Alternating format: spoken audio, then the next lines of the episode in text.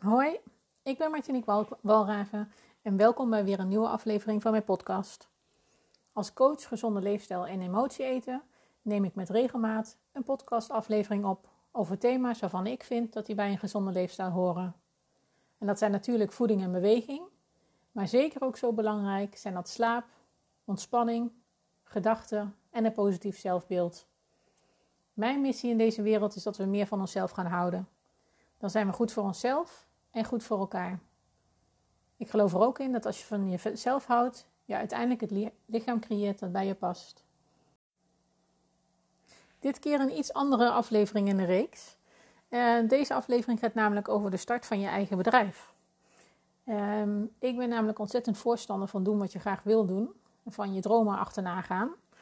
En uh, ik krijg ook best wel vaak de reactie van mensen dat ze het zo gaaf en stoer vinden dat ik mijn eigen bedrijf ben gestart. En dat ik dus ben gaan doen wat ik graag wil doen.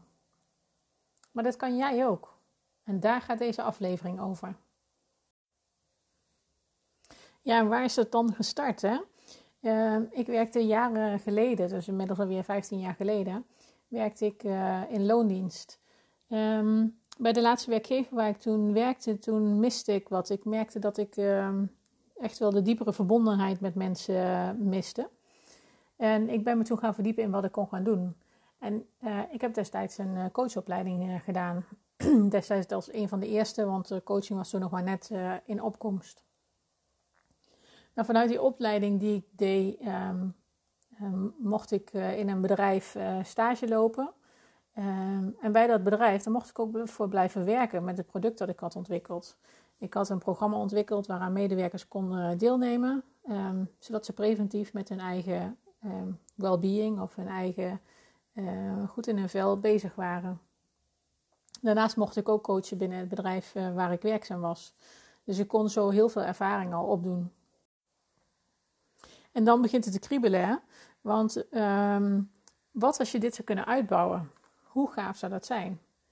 Destijds, en overigens nu ook nog wel hoor, lag een eh, loondienstbaan als coach echt niet voor het oprapen. Oftewel toen, eh, dat was er gewoon niet. Dus wilde ik eh, doen wat ik graag deed, dan zou ik dus een stap moeten maken om voor mezelf te starten. En dan wordt het spannend, want je hebt een huis gebaseerd op een inkomen.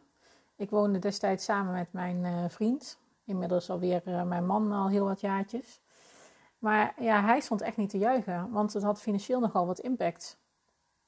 Maar ik wilde het wel heel graag. Dus ik ben gaan kijken naar wat dan een goede wijze zou zijn. En ik heb toen de stap gemaakt om drie dagen in loondienst te blijven werken en twee dagen voor mezelf te starten. Ik had eh, een uh, fijne en ruimdenkende baas en kon deze kans dus ook aangrijpen, dus dat was heel fijn. En dan loopte dat een tijdje. Uh, nou, het liep goed. Maar ik voelde ook wel dat ik niet heel veel verder kwam. En iets in mij zei dat ik de stap nu ook wel echt moest gaan maken om volledig voor mezelf verder te gaan. Nou, uh, opnieuw, opnieuw, natuurlijk met mijn man overlegd en opnieuw kwam hij in opstand. Moeten we dat nu wel doen? Afijn, genoeg argumenten om aan te halen om het niet te doen. Maar mijn gevoel was sterk. En ik voelde ook dat als ik in loondienst zou blijven, ik niet verder zou komen. Dus ik maakte uiteindelijk de stap om mijn baan op te zeggen en daadwerkelijk fulltime voor mezelf te gaan beginnen. Wauw. Ja, en toen gebeurde wat ik nooit had kunnen bedenken. Naast dat ik bij het bedrijf waar ik stage had gelopen, dat ik daar verder mocht gaan, kon ik een klant overnemen van een bedrijf waar ik uh, had gewerkt. Dat was al super. En na één of twee maanden aan de slag uh, belde een contact dat ik had opgedaan via mijn oude werkgever of ik een grote klus voor ze wilde gaan doen. Daarmee ging ik dus gelijk al heel hard en legde ik de basis voor het bedrijf dat ik toen tien jaar lang heb gehad. waarbij ik coachopdrachten en communicatieopdrachten uitvoerde voor bedrijven. Waar ik met heel veel passie en plezier um, heb gewerkt. Dus als je hier vraagt hoe start je voor jezelf? Nou, ik had destijds een duidelijk idee. Ik wilde gaan coachen. De banen lagen niet voor het oprapen, dus ik moest wel voor mezelf starten als ik hier iets mee wilde. En hoewel mijn omgeving niet stimulerend was, eh, naast mijn man zei bijvoorbeeld ook mijn moeder: Moet je dat nou wel doen? Je hebt een goede baan. Eh, natuurlijk vanuit zorg voor mij, maar voor, deze stap had ik ook lef en moed nodig. Eh, ik heb het dus uiteindelijk toch gedaan. En ik heb er nooit spijt van gehad. Dus lef en moed en voelen welke stappen hiervoor nodig zijn. Ehm, dat is wat mij destijds heeft geholpen. Maar ik heb nog een andere ervaring. Ehm, ik kreeg namelijk een burn-out. Dat is een lang verhaal waar ik hier niet verder over uit ga wijden. Maar wat er wel voor zorgde, was dat ik mezelf niet meer genoeg vertrouwde in het handhaven van grenzen. Uh, immers, met de burn-out was ik over mijn grens gegaan zonder dat ik dat echt goed doorhad. Dus ik koos voor loondienst omdat ik kaders nodig had om mijzelf te begrenzen. En een prima keuze overigens hoor. Soms heb je in je leven iets anders nodig en dit was wat voor mij daar heel goed paste. Maar uiteindelijk begon het toch weer te kriebelen. Dus dat gevoel van zelfstandig ondernemerschap. En dit keer was het echt anders, want ik voelde best dat ik weer voor mezelf wilde starten. Maar ik voelde ook heel veel angst. Zou ik wel in staat zijn om mijn balans goed te hanteren? Um, er was best een hardnekkige angst. Ik vond het dus eigenlijk gewoon rete spannend. En nu was het ook zo dat ik uh, eigenlijk niet goed wist waar ik dan mijn bedrijf in wilde hebben. En dat is best een lange tijd zo geweest. Ik denk dat ik daar wel twee jaar over heb gedaan of zo. Dus kriebels in je buik voelen. Voelen dat er een wens is om je eigen gereidheid in je eigen onderneming te kunnen stoppen. Maar het dan ook nog maar weer wegstoppen, omdat je niet goed weet hoe je het dan vorm zou willen en moeten geven.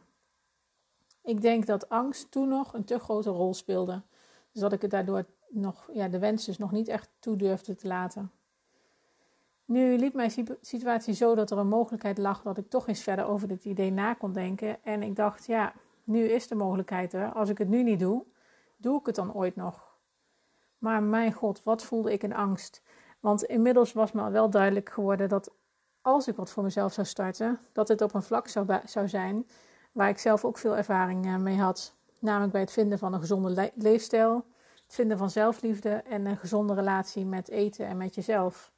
Dus iets wat heel dicht bij mij ligt. Maar mijn god, wat vond ik dat eng.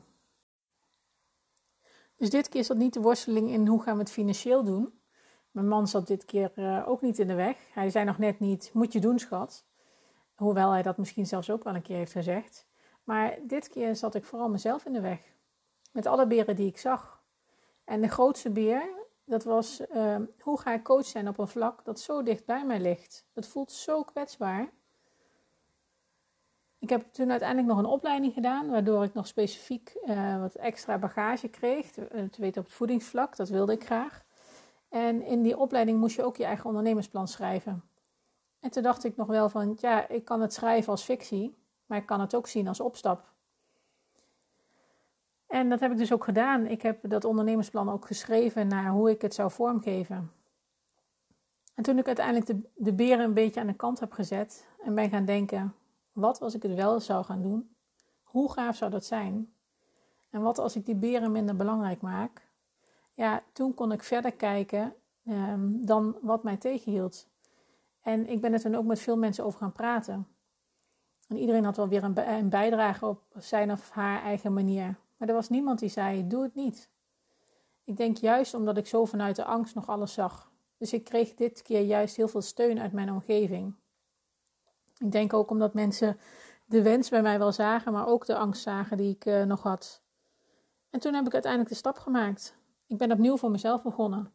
En ditmaal als coach gezonde leefstijl en emotie eten. Coach ben ik al heel lang, dus dat was niet spannend voor mij.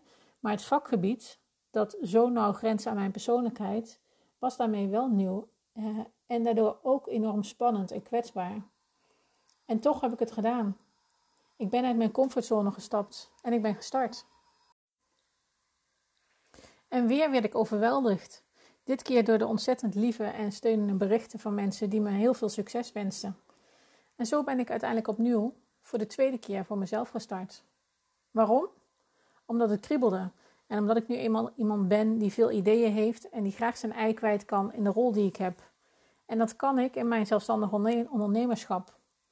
Ik ben nu een half jaar bezig en ik ben ook nu weer heel blij met de keuze die ik gemaakt heb.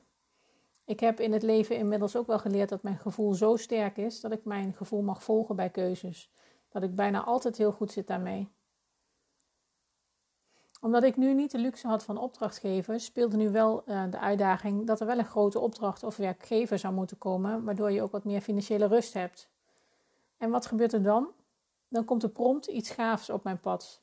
Iets uh, waar ik ook weer uh, mag doen wat ik het liefst doe, namelijk coachen. En wel zo dat ik het kan combineren met mijn eigen ondernemerschap. Een mogelijkheid die ik nooit van tevoren voor ogen had gehad. Een mogelijkheid die zich ontvouwt op het moment dat ik een stap durf te maken. Dus als je me nu vraagt, hoe heb jij dat gedaan voor jezelf beginnen? Dan heb ik dat gedaan door mijn gevoel uh, te volgen dat altijd heel sterk is. Door de beren die ik had goed te onderzoeken, maar ook door ze aan de kant te zetten. Ook wel door die risico's goed te overwegen en door te denken: wat is het ergste dat ons kan overkomen en hoe handelen we als dat gebeurt? En door dan uiteindelijk toch vertrouwen te hebben en de stap te maken. Dat maakt weer eh, waar ik nu sta. Ik ben een dankbaar mens.